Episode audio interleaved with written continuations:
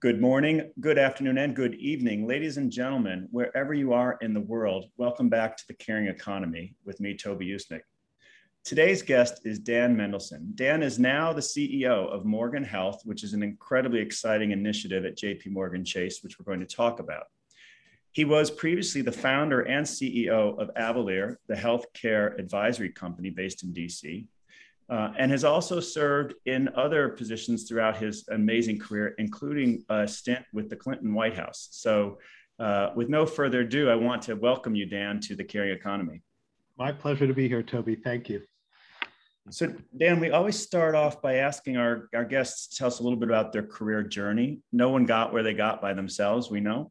Um, and in particular, I'm always interested in the pivots. Why did you go left when others went right? Or when you stumbled, how did you pick yourself up? Were there mentors involved? That kind of thing.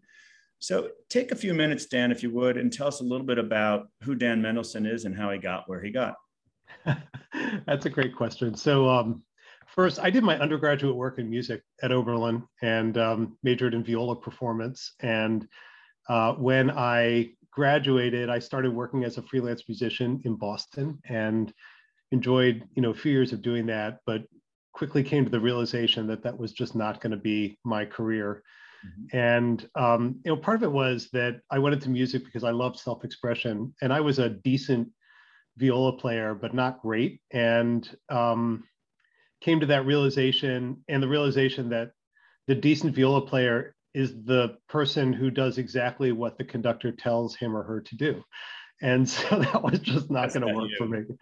Um, and my my first professional mentor was uh, was a guy named Bill Schwartz, who was a professor of medicine at Tufts. And he took me in. I actually started doing a lot of uh, computer and analytic work for him because I had some skills in those areas. And he was in health policy and did fascinating work. And um, that relationship was really core. It, he was a very demanding uh, boss in a lot of ways um, and difficult in some ways, but we had a fantastic relationship and we co-authored a lot of work over the years and really developed a, you know, kind of a classic mentorship relationship where I was doing a lot of very hard work and he was providing guidance and it worked really well. So he definitely helped helped orient me. And then how did you go from there on to other great places, including the White House. Went back and did a master's in public policy at the Kennedy School, which was local and and uh, it worked for me and and it was a great school. And then um, started in in healthcare consulting. Um, did that for for many years and and um, was at a firm called the Lewin Group where I had another wonderful mentor, um, another another gentleman who's since passed away, uh, Larry Lewin, who is just a very creative and thoughtful uh, and sometimes irreverent uh, consultant, but very good at what he did. Um, so he really helped me, and then you know subsequently uh, became a friend. And and um, in 1998, um, after uh, President Clinton had signed the balanced budget bill, they had a really hard time finding Democrats to um, to come in because you know like Robert Reich will tell you that they sold out the left, um, but there were obviously various views on that. Um, I have have very centrist tendencies and Democrat with centrist tendencies, and you know was was very supportive of what they did in the Balanced Budget Act, particularly the part where they actually balanced the budget. Mm-hmm. So um, you know, and then they also made various reductions in payments in Medicare, which I supported because I thought they were justified. Um, so then they were casting around to find somebody to take the healthcare portfolio, and I was interested at that point in a in a pivot, and mm-hmm. um, was fortunate enough to to um, link up with that group. And I was a relative unknown on the Hill, which really helped them because I didn't come in with one or another political um, proclivity, and um, it was at a point in time where there was a Republican House and Senate. So it was very important for them to have somebody who was going to be viewed as, you know, a Democrat but relatively politically neutral and those were great years. Um, we insured 10 million children through um, a, a health insurance expansion, the Children's Health Insurance Program. Uh, we did a lot of really important work on um, disease surveillance, um, established the first emergency stockpile of, um, of uh, antibiotics uh, to protect this country against uh, threats of, of anthrax. Mm-hmm. And they were, you know, it was a, a great crew and and a very productive couple of years. Mm-hmm. Yet healthcare remains such a complex and debated issue. You you term off at the White House, and then and then what next? So you know, I wanted to I wanted to work in a place that was mission oriented, close to pol- politics, but not lobbying, because I, I really never wanted to advocate in that way, mm-hmm. and um, did not find anything that fit the profile. So I decided to start my own group, and um, so Avalere was born, and it started up as a as a um, you know me and my house, and um, you know grew it over over the years. Um, took in uh, minority investment in in um, 2008 uh, and sold then 40% of the company to uh, a firm called ABS Capital. And the, really the focus was very objective analytic research um, that was data based uh, to help further health system progress. And um, we did a lot of consulting. We did analytic work that underpinned, um, you know, some of the some of the care management software that ultimately uh, is being sold today. Mm-hmm. Um, and we also did a lot of syndicated research, and so grew that company uh, over the course of 15 years, and then finally sold it to a public company, Inovalon Holdings, in 2015 stayed on for three years uh, to effect a transition. And you know that was that experience was great. And you know I'll say the best thing about Avalere is the people. It's a very um, mission-oriented group. It's a group that uh, cares deeply about about you know kind of one another, and uh, the culture was really a very positive thing. I'm wondering if in your time at the White House you interacted with uh, Christine Heenan at all, who's now she's uh, at Pioneer, the the parent company to Moderna, but she had earlier on worked in the administration and then she's been on the show. I'll send you a link to her interview. She's fantastic. A lot of great um, people there. Yeah. Uh, so, uh, was it at Avalere then that you did the collaboration with uh, Berkshire Hathaway and Amazon, or that came? No, that wasn't me. So, so uh, I was actually an observer of that. So, you know, back in in um, I, I, guess it was probably around 2015. Mm-hmm. Um, JP Morgan Chase entered into a partnership with Berkshire and Amazon mm-hmm. uh, called Haven. And that group, uh, I was not affiliated with it. I did comment on it in the press, interestingly enough. And um, what did you say? well, frankly, I expressed some skepticism that it was going to work um, because uh, the governance structure was was difficult you know you had three companies each of which wanted something very different and um, that was really how how i saw it from the outside but i was not involved in it at all mm-hmm. So, so, it does it did sort of wind down and yet here we are today. It seems like there were lessons learned there. I think very highly of jamie dimon and jp morgan chase. I suspect that he in part hired you they hired you because of what they learned during that exercise. They're not giving up that fight to try and find a more I don't know a better solution to providing health care um, yeah.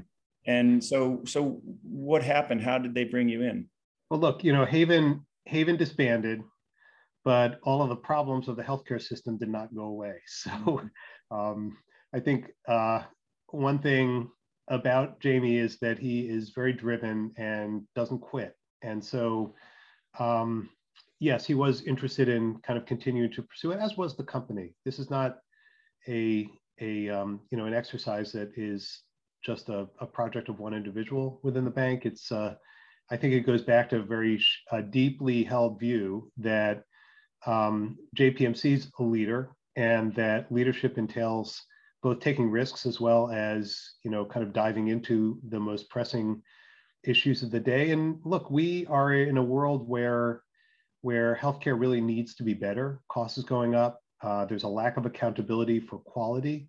Mm-hmm. Um, even people who have insurance are often have a lot of difficulty navigating the system.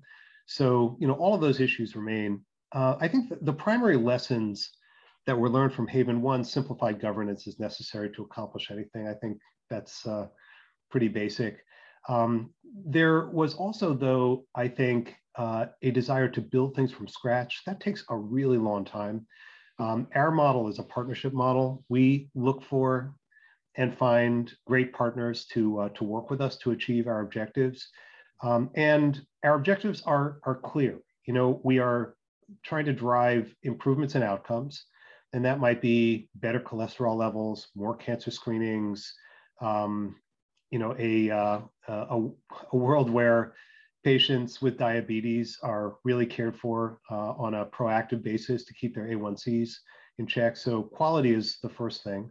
Um, the second thing is cost, because cost is going up and, and care is becoming unattainable, particularly for a lot of middle lower income people. So that's kind of a second area that we're very attendant to.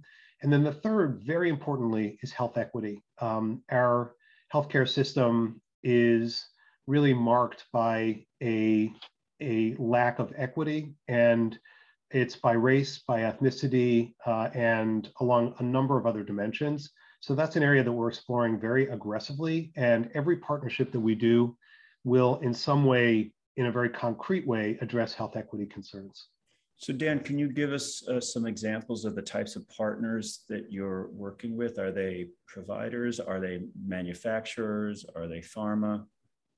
Yeah. So, um, you know, we we charted the organization in the in the um, in the spring, and we announced it uh, on in uh, the end of March, and um, I'm sorry, in the end of May, and we announced our first transaction uh, in in August. And the way the way it works at Morgan Health is that we have an allocation of 250 million dollars from the balance sheet to to invest to achieve the objectives that I just laid out quality, cost, and health equity. Um, and our intention is that every project that we do is going to touch in some way on all three of those dimensions. So the first transaction that we did uh, was a minority investment in a company called Vera Whole Health. And Vera's really interesting company. They focus on employer markets exclusively. Um, they have goals of improving quality and reducing costs and improving health equity. So very congruent with, with us. And then in addition, they came in with a partnership with a really outstanding primary care practice in Columbus, Ohio. And that's relevant to us because we have 38,000 employees and dependents in Columbus. Mm-hmm. So we want to improve their care. And with a partnership that included Vera and Central Ohio Primary Care, uh, we are in a position to be able to do that. So we will launch that program on 1 1 22. Uh, and then on 1123, Vera is going to be fully responsible uh, for the cost of our population in Ohio. So it's going to be a progressive uh, relationship and one that we're working on quite actively uh, as a part owner of Vera. So that's a great example of a, a partnership. I'll give another one though, because I think it, it, we don't necessarily have to invest capital to achieve our goals.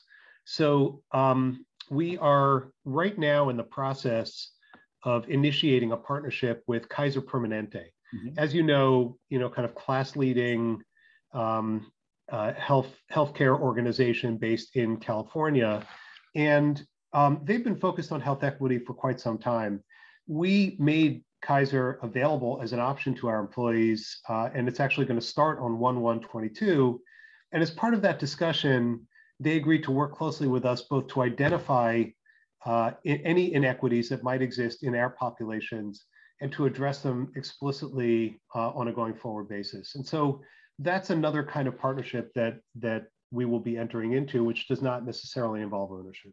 And how, I know you're not a Kaiser Permanente employee, but how does Kaiser Permanente really address the issue of healthcare equity? One, one of the really interesting things about Kaiser Permanente is that it's a very data rich environment. Mm-hmm. Um, so one, one of the problems, frankly, that employers have is it's difficult to actually get information about what is happening uh, to your insured population at any level of granularity. Mm-hmm. Um, Kaiser, on the other hand, has very deep data uh, because they have a consistent electronic medical record and because the assets are all owned, provider assets are all owned by the, the organization. Mm-hmm. Um, so, so you know, it's really the way that they do it is by um, leveraging data to identify the issues and then to address them with interventions. Mm-hmm. So, you know, I want to know whether uh, there is a difference by race and ethnicity with respect to cancer screenings. And if there is, I want to address that. National data will show that, that there are disparities, and in particular, that Black employees tend to have fewer cancer screenings than white employees. And that's something that I believe we can fix. Mm-hmm.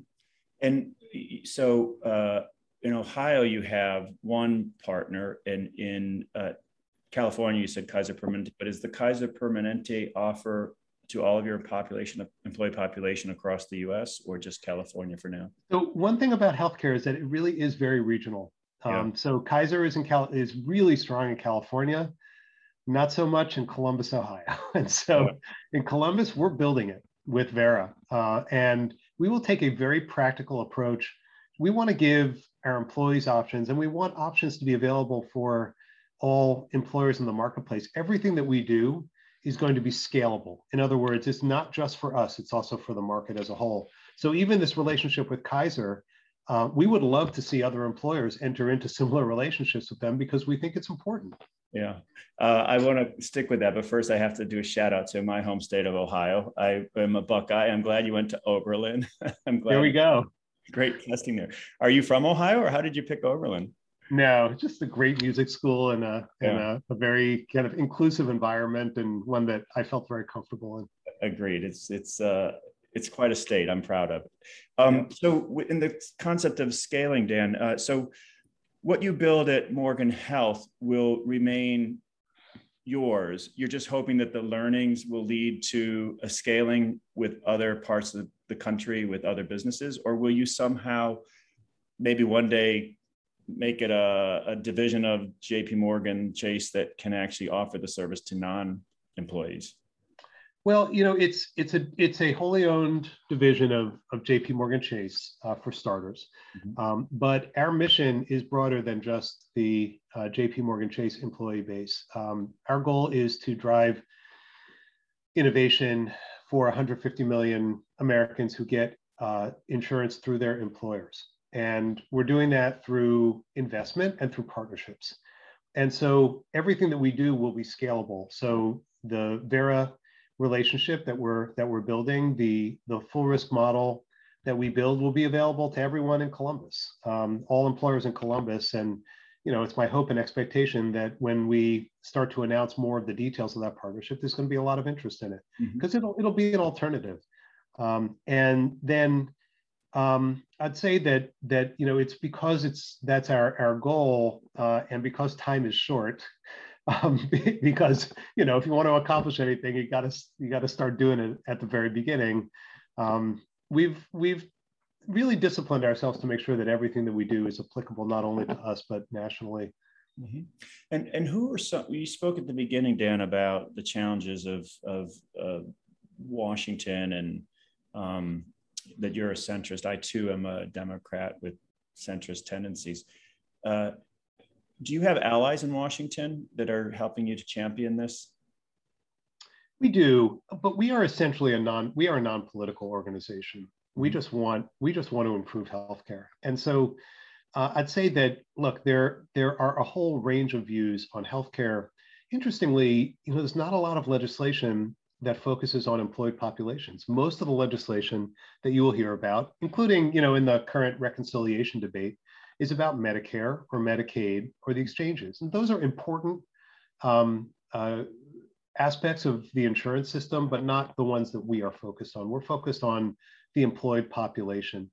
Administration has been very supportive of what we have done. Um, we've had a lot of conversations with them, and I'd say there's a there's a group within uh, the Centers for Medicare and Medicaid Services called the Centers for Medicare and Medicaid Innovation. It's kind of a mouthful, but it's it's really kind of the innovation shop that focuses on the public programs, and it's run by a wonderful person named Liz Fowler, uh, who's doing a great job with it and really engaged. And so we're in very close touch with her. And those are you know good relationships for us to have because there's a lot of complementarity between what is being done uh, in medicare and what we're trying to do uh, again ladies and gentlemen today on the caring economy we have dan Mendelson with us he's the ceo of morgan health a really bold new initiative at jp morgan chase uh, dan i wanted to ask you about the uh, the demographics of your employee population and how they approach you, so to speak. Does it does the average employee at JP Morgan Chase have uh, a different a, different expectation of you depending on how old they are or where the country where they are in the country or what part of the bank they work in? Or are there any sort of um, generalizations you can make about the employee population? It's a very diverse population and the aspect of diversity varies by geography. You know, so uh, for example, we have uh, a larger Black population in Columbus than we do in California. And in California, we have uh, a much, much larger Latinx population. And so the type of diversity that we have will vary uh, by geographic location.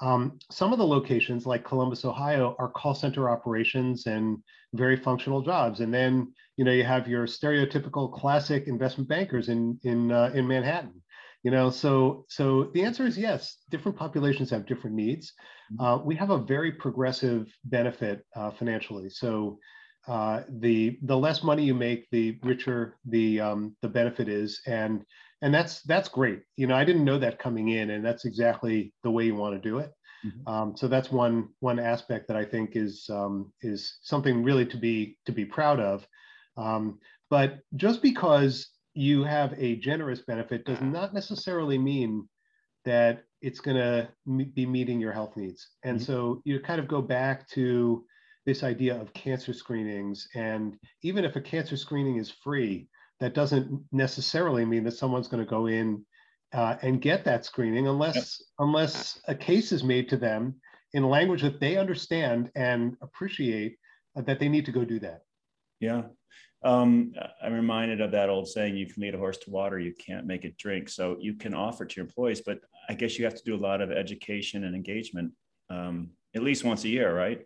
Yeah. I mean, look, it has to be more than once a year. And yeah, you know, you, I, I the, the saying is uh, kind of a, a tried and true saying, but you know, if if you communicate in language that somebody understands, they're much more likely uh, to act on that. And mm. so uh, I think a lot of the healthcare communication that we have is oriented towards towards um, education levels uh, and is culturally uh, perhaps not as sensitive to some communities. And so, you know, you really have to meet people where they are. And a lot of what we are doing is making sure that that that we're doing that. Mm-hmm. Uh, I think also leadership is critical here. And as I've said many times on this program, I'm a big fan of Jamie Dimon, having met him and his wife on a few occasions. Um, leadership is a great way to model behavior. And so I wonder how Jamie is with all of this. Is he out talking it up, not just to investors, but to employees or? Yeah, he's very, he's very engaged in this and that, that's been great. Um, cares deeply about it. He's passionate about it. Uh, he, uh, really feels passionately that that a very high level of care should be available to all employees, not only of JPMC, but also nationally. And he sees the limitations of the current system while also celebrating its successes. I mean, look at what we did with with uh, the COVID-19 vaccine in this country. Um, unbelievable. Mm-hmm. And you know that's something to be proud of and you want to make sure that that you know you're going to be ready for the next pandemic and then at the same time uh, if you have populations where you see these big disparities in terms of of c-section rates and cancer screenings and stuff like that by race that's wrong and you have to you have to be yeah. able to mm-hmm. to dig into that and so um, you know jamie has not only been supportive but also has led on it um, he's gotten a lot of questions from employees at town hall meetings uh, about this initiative, which has been great. There's a lot of interest, and so you know, it's uh, they're they're difficult problems, and I know that we'll be at it for a long time. Um, you know, you mentioned sort of uh, working across the U.S., but what about your global business? I've done a lot of things with Jing Sung out in Hong Kong. How does mm-hmm. I, I guess this isn't even in the foreseeable future that you would try and do something globally because the nature of healthcare is so yeah. specific to regions and, and states. Or am I we're wrong? Gonna, we're going to start. No, you're exactly. I mean, we're going to start by focusing on the U.S. Uh, the exception to that is that to the extent that we find interesting technologies that might have been invented or you know companies mm-hmm. that have been started elsewhere that's fine you know if they're if they're um, great tools that should be brought into this market uh, we can certainly invest in them so there's nothing there's nothing preventing us uh, from diving in transnationally but i think one of the other lessons of haven is that if you focus you will succeed if you try if you're too broad Mm-hmm. uh, it, you're, you're likely not to succeed in an area like healthcare. So our first focus is um, advanced primary care and coordinated care. And then uh, we hope to move on to care navigation, which is how you help your employees navigate through the healthcare system. Those are our two major areas of focus right now. So we're staying away from Medicare, Medicaid, international, like there's all sorts of healthcare investment that we are passing on right now because we will remain disciplined so we can actually accomplish something. Good for you. You're a good hire, I can tell. So, uh, can you sort of prognosticate beyond just uh, Morgan Health about trends we might be seeing continuing or diminishing in healthcare nationwide? Sure. I mean, look, we we um, one thing that is becoming increasingly clear is that technology is becoming a lot more accessible uh, and we need to make that technology uh, more accessible to, to people. Um, so you have kind of a wiring of the clinical enterprise, but that has not yet translated back uh, to, to consumers. And so that's something that uh, we're watching very carefully and seeing interesting companies in that space. Mm-hmm. Um, I talked about accountability in care, and that's really having uh, a clinical enterprise be responsible for care for a population. And uh, to me, that's a very important trend. And you see it in Medicare, you see it elsewhere.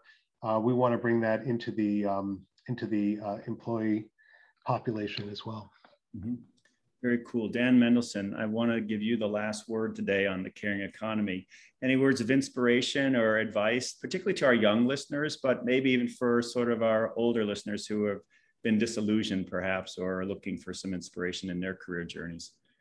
you know, it's it's interesting coming into this position, particularly because of the failure of Haven. Um, there have been a lot of people, including some very dear friends of mine, who have come and said, "Why are you even trying?" Uh, and you know, I take that for what it is, and and um, and I appreciate it. But you know, to me, the fact that the that the problems are really hard uh, is intellectually stimulating.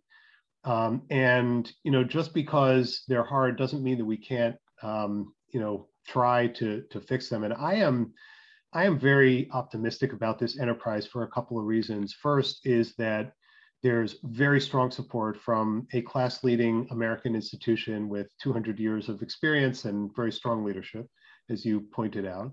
Mm-hmm. Um, second, that the problems are getting worse. And there's, I think, kind of an increasing level of momentum uh, to, to address these issues. And then, you know, finally, what we're doing has not been tried yet. And so we have a novel approach. It's creative, uh, it's different, and um, we will keep working at it until it succeeds. And so part of it is going to be very hard work, um, but I, I, am optimistic. And then, oh, I'd say one one last thing.